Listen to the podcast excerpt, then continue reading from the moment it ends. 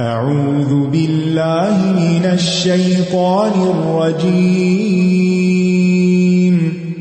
بسم الله الرحمن الرحيم. الحمد لله رب العالمين. الرحمن الرحيم.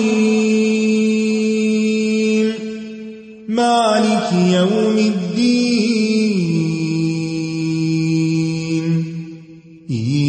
إياك نعبد وإياك نستعين اهدنا الصراط المستقيم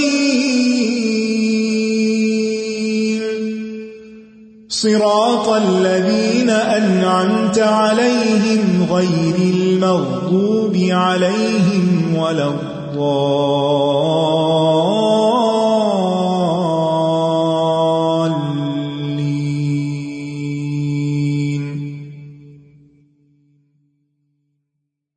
السلام علیکم و رحمۃ اللہ وبرکاتہ۔ نحمد ونسلی علی رسول کریم اما بعد، فاعوذ باللہ من الشیطان الرجیم، بسم اللہ الرحمن الرحیم، رب اشرح لی صدری ویسر لی امری، واحلل عقدۃ من لسانی یفقهوا قولی۔ يا أيها الذين آمنوا أنفقوا من طيبات ما كسبتم ومما أخرجنا لكم من الأرض ولا تيمموا الخبيث منه تنفقون ولستم بآخذيه ولستم بآخذيه إلا أن تغمضوا فيه واعلموا أن الله غني حميد. یا ایوہ الذین آمنو اے لوگو جو ایمان لائے ہو، انفقو، خرچ کرو، دو، کہاں سے؟ من طیبات ما کسبتم، اپنی کمائی میں سے، اپنی محنت میں سے، جو پاکیزہ چیزیں ہیں، عمدہ چیزیں ہیں، اچھی چیزیں ہیں۔ کیونکہ عموماً انسان کی کمزوری کیا ہوتی ہے؟ اپنے لیے زیادہ اچھی چیز چاہتا ہے، لیکن جب کسی کو دینے کی باری آتی ہے، تو اس وقت عموماً گھٹیا یا کم تر درجے کی چیز سلیکٹ کرتا ہے۔ لیکن یہاں پر کیا کہا جا رہا ہے؟ کہ نہیں۔ دوسروں کو بھی وہی دو جو اپنے لیے پسند کرتے ہو۔ جیسا کہ ایک اور حدیث میں آتا نا کہ لا یؤمن احدکم حتی یحب لأخیہ ما یحب لنفسہ کوئی شخص مومن نہیں ہو سکتا اس وقت تک جب تک کہ وہ اپنے بھائی کے لیے وہ پسند نہ کرے جو وہ اپنے لیے پسند کرتا ہے۔ تو چونکہ خطاب بھی یا ایو الذین آمنو کہہ کے ہو رہا ہے نا کہ اے وہ لوگوں جو ایمان لا چکے، اب تمہارے ایمان کا تقاضا ہے۔ تمہارا ایمان مکمل اس وقت ہوگا جب تم کیا کرو گے؟ دوسروں کے لیے وہی چاہو گے جو اپنے لیے چاہتے ہو۔ اس کو ایمان کا معیار بتایا گیا۔ ایمان کا تقاضا بتایا گیا۔ کہ انسان دوسرے کے لیے وہی پسند کرے جو وہ اپنے لیے پسند کرتا ہے۔ لیکن انسان خود غرض ہے۔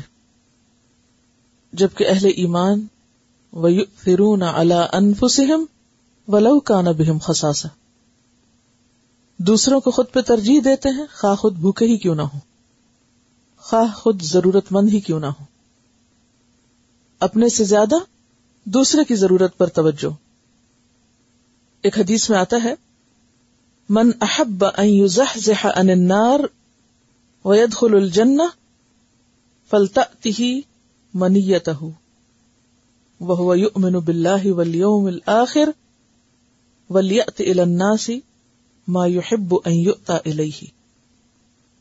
جو شخص یہ چاہتا ہے کہ آگ سے بچا لیا جائے اور جنت میں داخل ہو جائے، اسے چاہیے کہ اس کی موت اس حال میں آئے کہ وہ اللہ اور یوم آخرت پر ایمان رکھتا ہو۔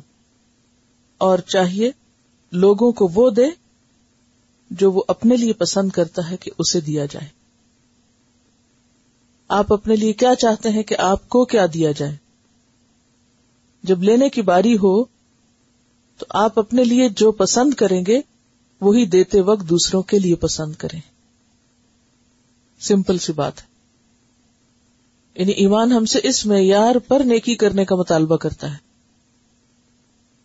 اب آپ خود سوچیے ہم سب اپنا اپنا جائزہ لیں۔ ہم میں سے ہر ایک اپنے کو دیکھے کہ کیا واقعی ہمارے لینے اور دینے کے معیار ایسے ہی ہیں۔ اور یہ گھر کے اندر بھی اور گھر کے باہر بھی، ہر جگہ۔ بعض اوقات انسان اپنے بہن بھائیوں میں یا اپنے رشتے داروں میں یا اپنے بچوں کے ساتھ تو وہ کرتا ہے، لیکن جو ہی معاملہ گھر سے باہر کسی اور کے ساتھ ہوتا ہے تو وہاں معیار بدل جاتا ہے۔ تو یہاں پر عام حکم ہے کہ خرچ کرو دو اور جب دو تو اچھی چیز دو اور جو تم کماتے ہو اس پہ صرف تمہارا حق نہیں بلکہ دوسروں کا حق بھی ہے۔ اور پھر ومما اخرج نہ لکم من الارض اس میں سے بھی دو جو ہم نے تمہارے لیے زمین سے نکالا ہے۔ اب اس میں آپ دیکھیے کہ زمین سے نکلے ہوئے جو بھی اموال ہیں، مثلاً مال زراعت ہے تو اس کے بارے میں قرآن پاک میں آتا ہے وہ آتو حق کا یوم حسادی کھیتی کا حق دو کب؟ اس کی کٹائی کے دن۔ زمین کی پیداوار پر کیا ہے؟ اشر اشر کا نام آپ نے سنا ہوگا۔ اور اسی طرح سونا چاندی جو زمین کی معدنیات میں سے ہیں، ان پر بھی زکات ہے۔ ولا تیم الخبیسا اور تم خبیس چیز کا ارادہ نہ کرو۔ ناپاک چیز کا ارادہ نہ کرو۔ ناپسندیدہ چیز کا ارادہ نہ کرو۔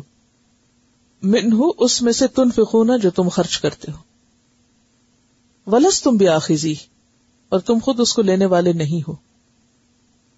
اللہ انتخ میں دوفی مگر یہ کہ تم آنکھیں بند کر لو۔ پھر وہی بات کہ جو تم اپنے لیے پسند نہ کرو، وہ تم دوسروں کو بھی نہ دو۔ والم ان اللہ غنی حمید اور جان لو کہ اللہ تعالی بے نیاز ہے، تعریف والا ہے۔ اس آیت کے بارے میں ایک روایت بھی آتی ہے، برا بن نازب کہتے ہیں کہ یہ آیت ہم گروہ انصار کے حق میں نازل ہوئی۔ یعنی انصاریوں کے بارے میں آئی۔ ہم کھجوروں والے تھے یعنی زمیندار لوگ تھے۔ ہم میں سے ہر کوئی اپنی قلت و کثرت کے موافق کھجورے لے کر آتا یعنی صدقے کے لیے، دینے کے لیے۔ کوئی ایک خوشا کوئی دو خوشے۔ اور انہیں لا کر مسجد میں لٹکا دیتا۔ مسجد میں کیوں لٹکا دیتے؟ یعنی اپنے باغ سے کھجور کے خوشے توڑ کے لاتے اور مسجد میں کسی جگہ لٹکا دیتے۔ کس لیے؟ تاکہ لوگ کھائیں، کون لوگ کھائیں؟ اہل صفا اہل صفا کون تھے؟ تقریباً چار سو لوگ ایسے تھے جو مدینہ کے اطراف سے اپنا گھر بار چھوڑ کر نبی صلی اللہ علیہ وسلم کی خدمت میں آپ کے پاس دین کا علم سیکھنے کے لیے دن رات رہتے تھے۔ اب یہ وہ لوگ تھے کہ جن کو اپنی کمائی کے لیے نہ وقت تھا اور نہ ہی ان کے پاس کوئی ایسا موقع تھا۔ یعنی کمائی کرنے کا کوئی چانس نہیں تھا۔ اب ہوا یہ کہ ظاہر ہے کہ یہ ایسا دینا تھا کہ جس میں کسی بھی سلے، اجر، تعریف کی کوئی توقع نہیں تھی۔ تو عموماً پھر لوگ کیا کرتے؟ جو بچی کچھ چیز ہوتی وہ جا کے رکھتے تھے۔ اہل صفا کا حال یہ تھا۔ یہ برا بن عازب کہتے ہیں۔ اہل صفا کا حال یہ تھا کہ ان کے پاس کھانے کو کچھ نہ ہوتا۔ ان میں سے جب کوئی آتا تو اساس سے خوشے کو ضرب لگاتا۔ کیسے مسجد میں آتے تو اپنے اساس سے اوپر لٹک رہا ہوتا تھا نا، جیسے کھجور مثلا، کھجور کے درخت پہ لٹکتا تو وہ اس کو اس طرح اساس سے ضرب لگاتا اور جو کھجوریں اس پہ سے گرتی تو وہ کھا لیتا۔ اہل صفا کا کھانا یہی تھا۔ وہاں کوئی دیگے نہیں پکتی تھی اور کوئی بڑے بڑے بہترین کھانے ان کے لیے نہیں ہوتے تھے۔ اب ان کی قربانی کا حال دیکھیں کہ اپنے گھر بار چھوڑے، اپنے کام کاروبار چھوڑے، صرف کس لیے؟ دین کی خاطر۔ اور ظاہر ہے کہ وہ مہاجرین تھے۔ کچھ مکہ سے آنے والے بھی تھے اور کچھ دوسرے علاقوں سے آنے والے بھی تھے۔ اور اہل مدینہ کیا تھے؟ انصار تھے۔ ان کے باغ تھے کھجوروں کے۔ تو یہ اپنی کھجوروں کے خوشے کاٹ کر مسجد میں لا کے لٹکا دیتے اور اللہ صفا اس میں سے توڑ کے کھا لیتے۔ اور وہ کھجورے کیسی ہوتی؟ ان میں سے کچھ تر اور کچھ خشک کھجوریں گر پڑتی جنہیں وہ کھا لیتے۔ اور جنہیں نیکی کی رغبت نہ ہوتی۔ انصاریوں میں سے جن کو نیکی کی رغبت نہ ہوتی، وہ ایسے خوشے لاتے جن میں ناقص اور ردی کھجوریں بھی ہوتی۔ اور ٹوٹے پوٹے خوشے لے کر آتے تھے۔ وہ لوگ ٹوٹے پوٹے خوشے لے کے آتے۔ کچھ کھائی ہوئی، کچھ بچی، کچھ کچھ ردی جو کام کی نہیں۔ چلو وہ مسکین وہاں رہتے ہیں، دین پڑھنے آئے ہوئے ہیں۔ ان کو دنیا سے کیا غرض تو ان کو تو جو ملے انہیں شکر کر لینا چاہیے۔ تو اس پر اللہ تعالیٰ نے یہ آیت نازل کی۔ جب یہ آیت نازل ہوئی تو براب نازب کہتے ہیں ترمزی کی روایت ہے کہ اس کے بعد ہر شخص اچھی کھجوریں لاتا، اور کوئی بھی خراب چیز نہیں لاتا تھا۔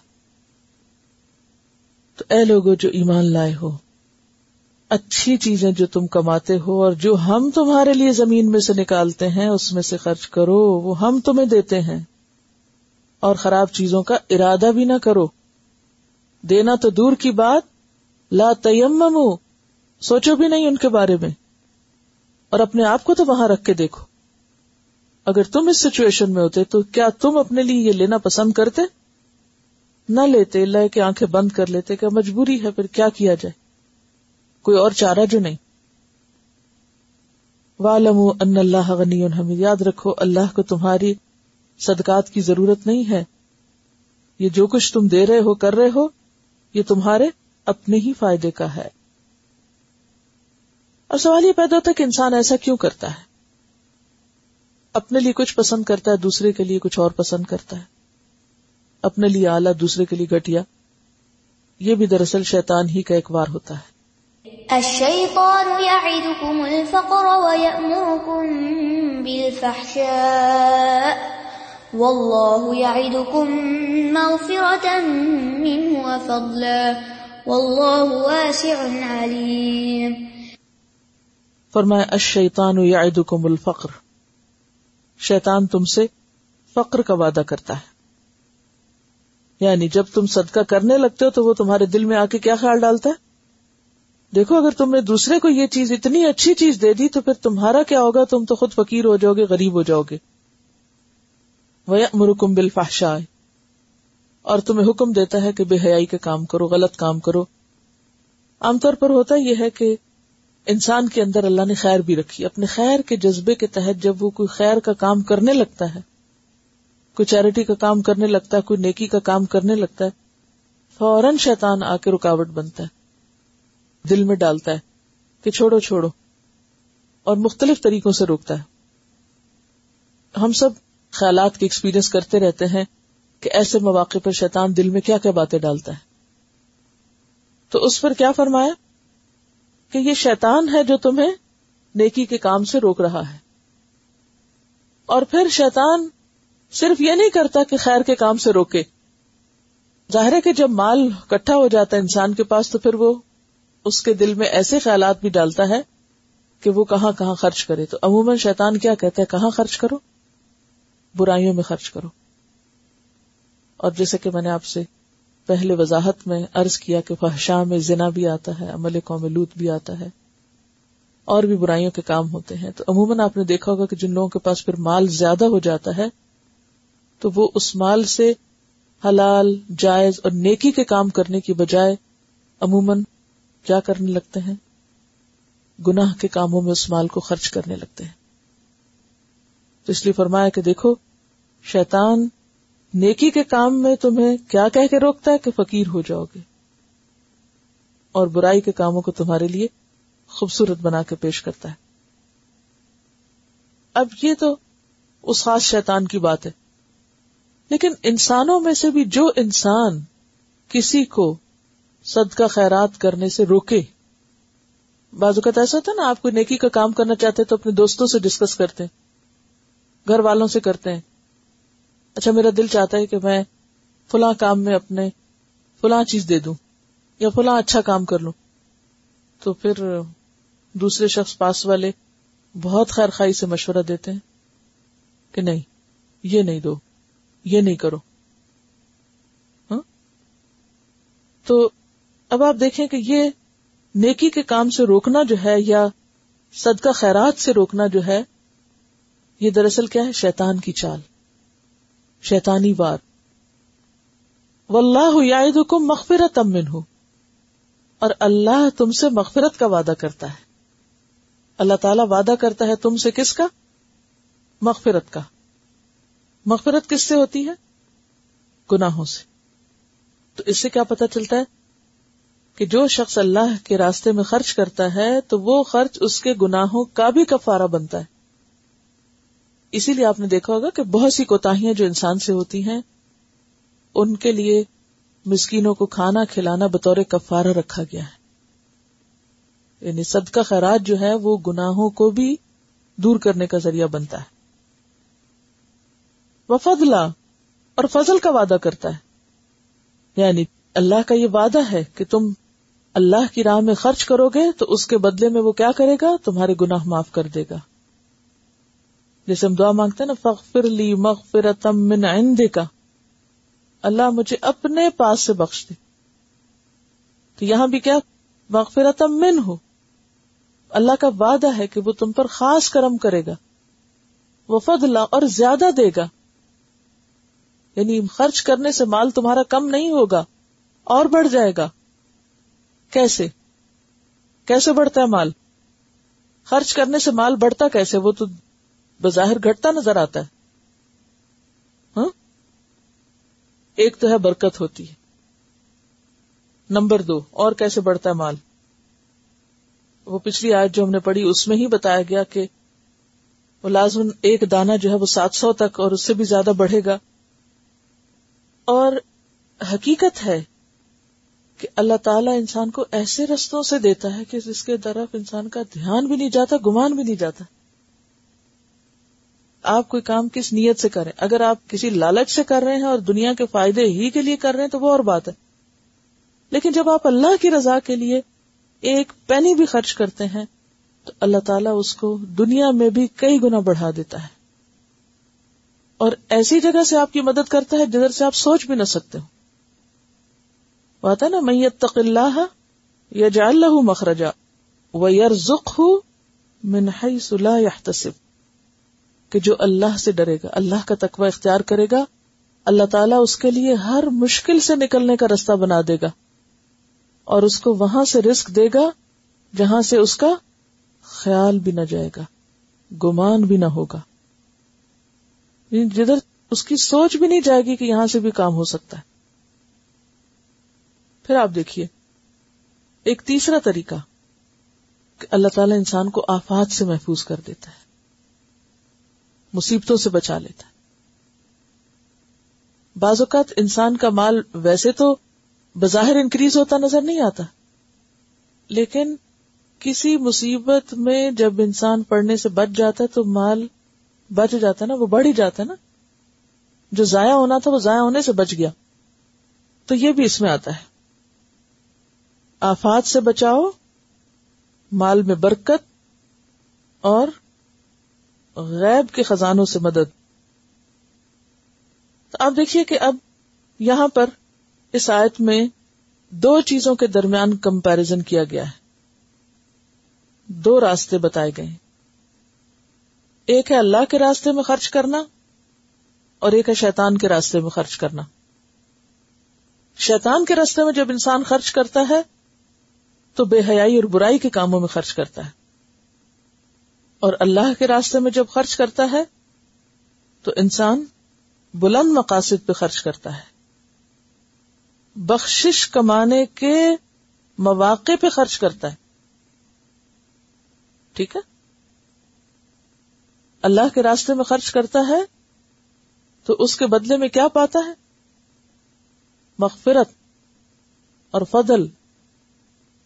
اور شیطان کے رستے میں جب خرچ کرتا ہے، تو فحشا نمود و نمائش، اور صرف ذات دوسرے کو دیتے ہوئے فخر خیال آ جاتا صرف ذات سامنے ہوتی تو دو کردار ہو گئے نا یہ دو طریقے ہو گئے۔ ایک راستہ خرچ کرنے کا ذات پر، اور وہ شیطان کا راستہ کہ جس میں انسان اپنی ذات سے باہر نہ نکلے۔ اور دوسرا ہے مقاصد پر۔ اور بلند مقاصد پر دین کی خاطر امت وسط کے فرد ہونے کی حیثیت سے اپنے مشن کے لیے خرچ کرنا۔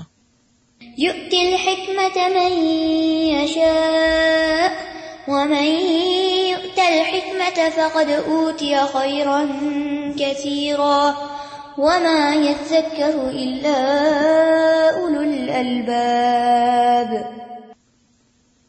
پھر فرمایا یؤت الحکمت من یشاء۔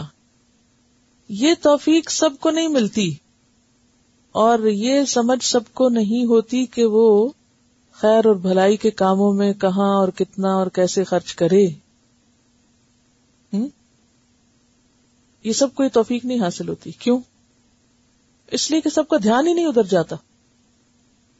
انسان نیکی کرنے کے، خیر اور بھلائی کرنے کے نئے نئے طریقے سوچے اور دور رس بھلائیاں اور ایسے فوائد جو سامنے نظر نہیں آتے، ان کے لیے خرچ کرے۔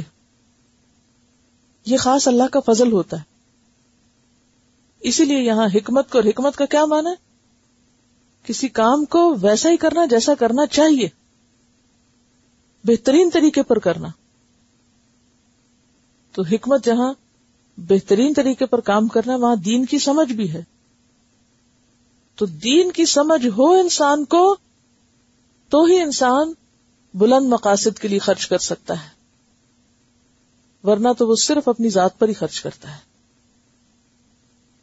فرمایا کہ بہت سے لوگ یہ کیوں نہیں کر سکتے؟ بلند مقاصد پہ خرچ کیوں نہیں کرتے؟ صرف اپنی ذات پر ہی کیوں کرتے ہیں؟ یا فحشا پر کیوں کرتے ہیں؟ کیونکہ دین کی سمجھ نہیں ہوتی۔ دین کا پڑھنا ایک بات ہوتی ہے اور دین کی سمجھ دوسری بات ہوتی۔ بہت سے لوگ دین پڑھتے ہیں مگر سمجھتے کوئی نہیں۔ اور بہت سے لوگوں کے پاس بہت زیادہ نالج نہیں بھی ہوتا، لیکن سمجھ خوب ہوتی ہے عمل کرنے کی۔ وہ چھوٹی سی بات سن کر بھی بہت کچھ کر لیتے ہیں اور فوراً کر لیتے ہیں۔ کیونکہ انہیں سمجھ آ جاتا ہے فائدہ، نظر آنے لگتا ہے۔ تو فرمایا تل حکمت میں یہ شاہ وہ جسے چاہتا ہے حکمت عطا کرتا ہے۔ وہ میں تل حکمت اور جو حکمت دیا جاتا ہے، فقد اوتیا خیرن کثیرا۔ تو اس کو بہت بڑی بھلائی مل جاتی۔ اسے خیر کثیر مل جاتا ہے۔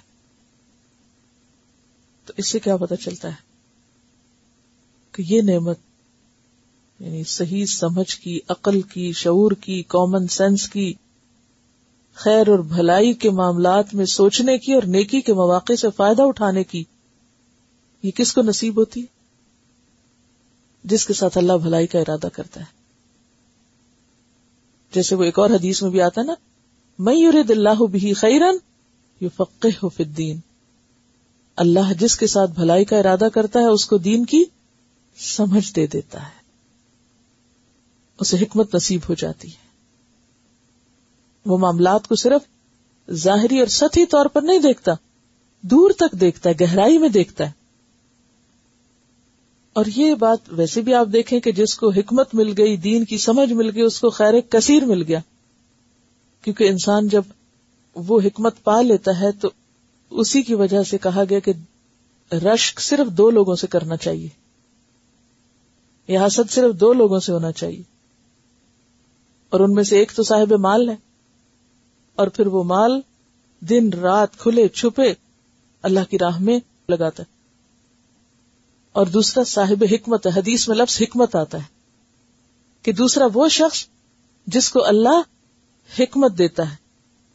اور پھر وہ اسی کے ذریعے فیصلے کرتا ہے۔ یہ بخاری کی روایت ہے۔ اس حکمت کی بنیاد پر فیصلے کرتا ہے اور لوگوں کو اس کی تعلیم دیتا ہے۔ یعنی دین کی سمجھ کے مطابق خود بھی فیصلے کرتا ہے اور دوسروں کو بھی وہی کچھ سکھاتا ہے۔ ایسا شخص قابل رشک ہے۔ اب آپ دیکھیے کہ ایک اور حدیث اس کو مزید واضح کرتی ہے۔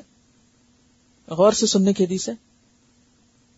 اللہ اور اس کے فرشتے، تمام زمین والے، آسمان والے، یہاں تک کہ سوراخوں کے اندر چیونٹیاں۔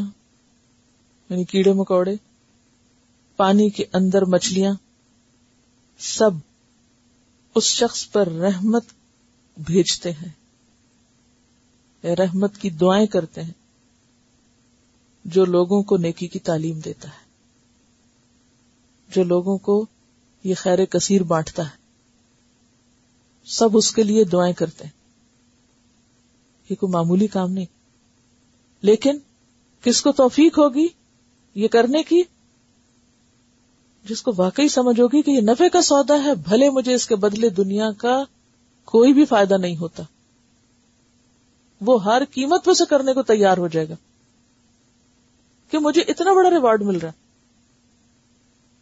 کبھی آپ نے اگر کوئی سمندر کے بارے میں ڈاکومینٹری دیکھی ہو، تو اگر آپ دیکھیں کہ سمندر کے مختلف حصوں میں جو مچھلیاں ہیں اور ان کی جو تعداد ہے اور ان کے جو کراؤڈز ہیں یا ان کے جو گروپس ہیں، کتنے کتنے ہوتے ہیں؟ کبھی دیکھیں ان کے صرف انڈے ہی آپ اگر دیکھیں تو ایک وسیع ایریا پر ہوتے ہیں ملینز اینڈ ملینز اور پھر جس طرح ان کی مائگریشن ہوتی ہے اور جس طرح وہ اندر موو کر رہی ہوتی ہیں، اور جس طرح وہ سرکل میں جا رہی ہوتی ہیں، اور جس طرح وہ رنگا رنگ کی ہیں۔ اب ہم دیکھیں کہ وہ اپنے، ایک تو سمندر، تین حصے سیونٹی پرسینٹ ہمارے اس پلانٹ کا سمندر ہے۔ سیونٹی پرسینٹ اور اس کے اندر نائنٹی پرسینٹ کے قریب جاندار ہیں یعنی اسپیشیز ہیں مختلف۔ ٹین پرسینٹ لینڈ پر ہے نائنٹی وہاں ہے اندر۔ اور اس میں جو مخلوق پائی جاتی ہے، جس کا آپ اندازہ ہی نہیں کر سکتے۔ اور آپ کو پتا کہ اس زمین کے اوپر سب سے بڑا جانور بھی سمندر کے اندر ہے۔ ویل، تیس میٹر لمبی۔ تیس میٹر لمبی۔ ہاں؟ اور اس کی زبان کتنی، ہاتھی جتنی۔ جی۔ دل کتنا ہے کار جتنا۔ صرف دل۔ زبان ہاتھی جتنی۔ اگر آپ وہ جبڑا اس کا کھلتا ہوا دیکھیں، میں نے ریسنٹلی دیکھی ہے۔ جبڑا کھلتا ہوا دیکھیں کہ جس طرح وہ ایک لمحے میں کتنی مچھلیوں کو ہڑپ کرتی ہے۔ صحابہ کرام نے مچھلی کھائی تھی نا اٹھارہ دن۔ اور پھر اونٹ اس کے اندر سے، اس کے ڈھانچے کے بیچ میں سے گزار لیا۔ تو یہ چودہ سو سال پہلے کی بات ہے۔ اس وقت تو لوگوں نے اندر گھس کے دیکھا ہی نہیں تھا کہ وہ لمبی کتنی ہے اور اس کی دم کتنی ہے اور کتنی ہیوج ہے وہ۔ یعنی کتنے ٹن کی وہ یعنی ایک کریچر ہے۔ اب آپ خود سوچے کہ وہ سمندر کے اندر جا رہی ہو۔ تو پانی کا حال کیا ہو؟ پھر اس کی غذا کتنی ہوگی؟ ان سب کو کھلاتا کون ہے؟ تو یہ سب کیا ہے؟ یہ ساری مچھلیاں، بڑی، چھوٹی، اور وہ ساری مخلوق، اور پھر آپ دیکھیں چونٹیاں، کبھی آپ نے دیکھا ہوگا کہ ایک چونٹیوں کی وہ کھولے تو صحیح پوری پوری بستیاں، چونٹیاں بھی صرف زمین کے اوپر نظر نہیں آتی۔ انشاءاللہ جب سلیمان علیہ السلام کی چونٹیوں کی بات زندگی رہی تو آپ کو وہ پورے چونٹیوں کی بستیاں دکھائیں گے۔ کیسے چونٹیاں پوری پوری کالونیز بناتی ہیں؟ فرمائے اپنے سوراخوں، اپنے بلوں میں زمین کی تہوں میں بیٹھ کے چونٹیاں اس شخص کے لیے دعا کرتی ہیں جو لوگوں کو حکمت کی تعلیم دیتا ہے۔ ہاں؟ ہم سب کے پاس یہ موقع یہ نہیں کہ کسی ایک خاص شخص کے بارے میں بات ہو رہی ہم سب کے پاس موقع ہے۔ اگر ہم ایک خیر کی بات، ایک دین کی بات کسی دوسرے کو پہنچائیں، تڑپ کے ساتھ، اپنی خوشی سے، کسی کے مجبور کرنے سے نہیں، خوشی سے۔ نیت سے۔ پھر آپ دیکھیں کہ اس کا ریوارڈ آپ کو کتنا ملتا ہے۔ کیونکہ یہ وہ چیز ہے جس کو اللہ نے خیر کثیر کہا ہے۔ اور جس کے ساتھ اللہ بھلائی کا ارادہ کر لیتا کہ ہاں اس بندے کو میں نے نوازنا ہے، اس کو دین کی سمجھ دے دیتا اس کو حکمت عطا کر دیتا ہے۔ اور جس کو حکمت دے دی گئی، اس کو بہت بڑی خیر مل گئی۔ لیکن یہ سب کو سمجھ نہیں آتی بات۔ وما يذكر الا اولو الالباب یہ بات صرف عقل والے سمجھتے ہیں۔ الباب لب سے ہے۔ یہ بات ہر ایک کی سمجھ میں نہیں آتی۔ ہر ایک اس نفے کے سودے کو کرنا نہیں جانتا۔ یہ صرف وہ کر سکتا ہے جس کے اندر عقل ہے، جو سمجھنا چاہتا ہے۔ اور یہی سمجھ جب آتی ہے تو پھر انسان صرف دین کی تعلیم نہیں دیتا، صرف حکمت بانٹتا ہی نہیں، بلکہ اس کے مطابق خود بھی فیصلے کرتا ہے۔ اپنی زندگی میں بھی اپنے منی مینجمنٹ یا مال کے بارے میں جو ڈسیزنز لیتا ہے، وہ بھی اس پر بیسڈ ہوتے ہیں۔ ایسا ہی شخص دراصل دین کو سمجھنے والا شخص ہو سکتا ہے کہ وہ سوچ سمجھ کے اپنا مال خرچ کرے گا کہ کہاں سے اس کو زیادہ فائدہ حاصل ہو سکتا ہے۔ اب ایک عام دنیا دار انسان کو تو زیادہ فائدہ کس میں نظر آتا ہے؟ کہ وہ اپنے مال کو مثلا دنیا کی کسی جگہ پر انویسٹ کر دے اور اس سے کوئی دنیا کا منافع کمائے۔ لیکن ایک شخص جس نے آخرت کا سودا کیا ہو، وہ بہانے ڈھونڈے گا کہ کوئی موقع مجھے نظر تو آئے، کوئی موقع ملے تو صحیح کہ میں وہاں کے لیے انویسٹ کروں جہاں کی آمدنی اور نفع کبھی ختم ہونا ہی نہیں۔ یہی وہ فرق ہے ہمارے اور صحابہ کرام میں، اسی جذبے کا فرق ہے۔ کہ انہوں نے ایک ایک چیز دے ڈالی۔ اب آپ دیکھیں کہ حضرت عبد الرحمان بن عوف کے بارے میں آپ نے کل سنا تھا۔ میں سوچتی ہوں کہ آج بھی دنیا میں مالدار لوگ موجود ہیں، لیکن عبد الرحمان بن عوف والا دل نہیں ہے۔ انہیں کسی نے پابند نہیں کیا تھا کہ وہ زواج متحرات کا خیال رکھیں۔ لیکن انہیں خود نظر آ رہا تھا کہ رسول اللہ صلی اللہ علیہ وسلم دنیا سے جا چکے ہیں۔ ان کی ذمہ داری تھی۔ آپ نے تو ان کے لیے کچھ نہیں چھوڑا اپنے ازواج کے لیے، مجھے اللہ نے دیا تو اسے اپنی ذمہ داری سمجھ کر خود آگے بڑھ کے وہ کام کرتے ہیں۔ کسی کے کہنے پہ نہیں، کسی کے بتانے پہ نہیں۔ ایک ہوتا کوئی ہمیں بتایا اچھا کہاں کریں؟ کیسے کریں؟ اور ایک ہوتا کہ بندے کو خود سوج جاتا ہے۔ یہ کیسے سوجا؟ اوروں کو جو نظر نہیں آیا، اس کو نظر آیا، یہ کیسے نظر آیا؟ یہ اللہ دکھاتا ہے اور اس کو دکھاتا ہے جس کے ساتھ اس نے بھلائی کا ارادہ کیا ہوتا ہے۔ اس بندے کو میں نے نوازنا ہے۔ اسی لیے دو لوگوں پر رشک جائز ہے۔ ایک وہ جسے اللہ نے مال دیا اور پھر وہ مال دن رات کھلے چھپے اللہ کی راہ میں خیر اور بھلائی کے بہترین کاموں میں لگاتا ہے۔ کہ صرف خرچ کرنا ہی کافی نہیں، بلکہ صحیح جگہ خرچ کرنا۔ اور بہترین جگہوں کا انتخاب کر کے خرچ کرنا، یہ بہت ضروری ہے اور یہ صرف اس وقت آتا ہے جب انسان کے اندر حکمت ہوتی ہے۔ یہ حکمت کے ساتھ آتا ہے۔ اور یہ حکمت، یہ فیصلے کی قوت یعنی حکمت بیسیکلی ہے کاف میم، حاکم لفظ بھی اسی روٹ سے فیصلہ کرنے کی صلاحیت، بہترین فیصلے کی یہ صلاحیت اللہ اپنی خاص عنایت کے ساتھ دیتا ہے۔ اور جس کو یہ مل جائے، وہی اصل میں عقل مند ہے۔ اور یہ کیسے ملتی ہے؟ حکمت کی جو بنیاد ہے، وہ اللہ کا خوف ہے۔ جو بندہ اللہ سے ڈر جائے، جس کے اندر خدا کا خوف ہو، جیسے عمر رضی اللہ تعالیٰ عنہ کے اندر تک کتنے بڑے تھے عمر رضی اللہ تعالیٰ عنہ، دنیاوی اعتبار سے بھی، اور اپنے شخصیت کے اعتبار سے بھی ایک پاورفل شخص تھے۔ بہت ہی عزم اور جذبے والے، لیکن جب ان سے کہا جاتا ہے اللہ سے ڈرو تو اپنا گال مٹی پہ رکھ دیتے ہیں، زمین پہ رکھ دیتے ہیں۔ اتنی آجزی اتنی آجزی۔ تو یہی تو دراصل حکمت ہے۔ انتہائی غصے میں ہوتے ہیں کہ میں اس منافع کی گردن اڑا دوں گا۔ اللہ کے رسول منع کرتے ہیں۔ فوراً رک جاتے ہیں۔ اب آپ خود سوچیں کہ آج کے دور میں اگر کسی کو غصہ آ جائے کہ میں فلاں کی گردن اڑا دوں گا اور اسے کوئی روکے تو وہ آپ کے قابو آئے گا؟ کبھی آپ کسی کو دو لوگوں کو لڑتے دیکھے تو صحیح۔ اگر ان میں سے کسی کو کہ رک جاؤ، سنے گا کوئی بات؟ سنے گا؟ نہیں سنے گا۔ حضرت عمر کو آپ دیکھیں۔ حضرت علی رضی اللہ تعالیٰ عنہ کو دیکھیں۔ کہ وہ دشمن کے اوپر قابو پا کے اس کو نیچے لٹایا ہوا۔ وہ ان کے بس میں ابھی ایک ہی مارے تو ختم کر دے اس کو۔ اتنے وہ تھوک دیتا ہے تو اوپر سے اتر آتے ہیں کہ نہیں، میں اپنی ذات کے لیے نہیں ماروں گا تمہیں۔ اپنی ذات کے لیے نہیں ماروں گا۔ پہلے تو میں تمہیں اللہ کے لیے مارنے لگا تھا۔ میری انا بیچ میں آ گئی اب نہیں ماروں گا۔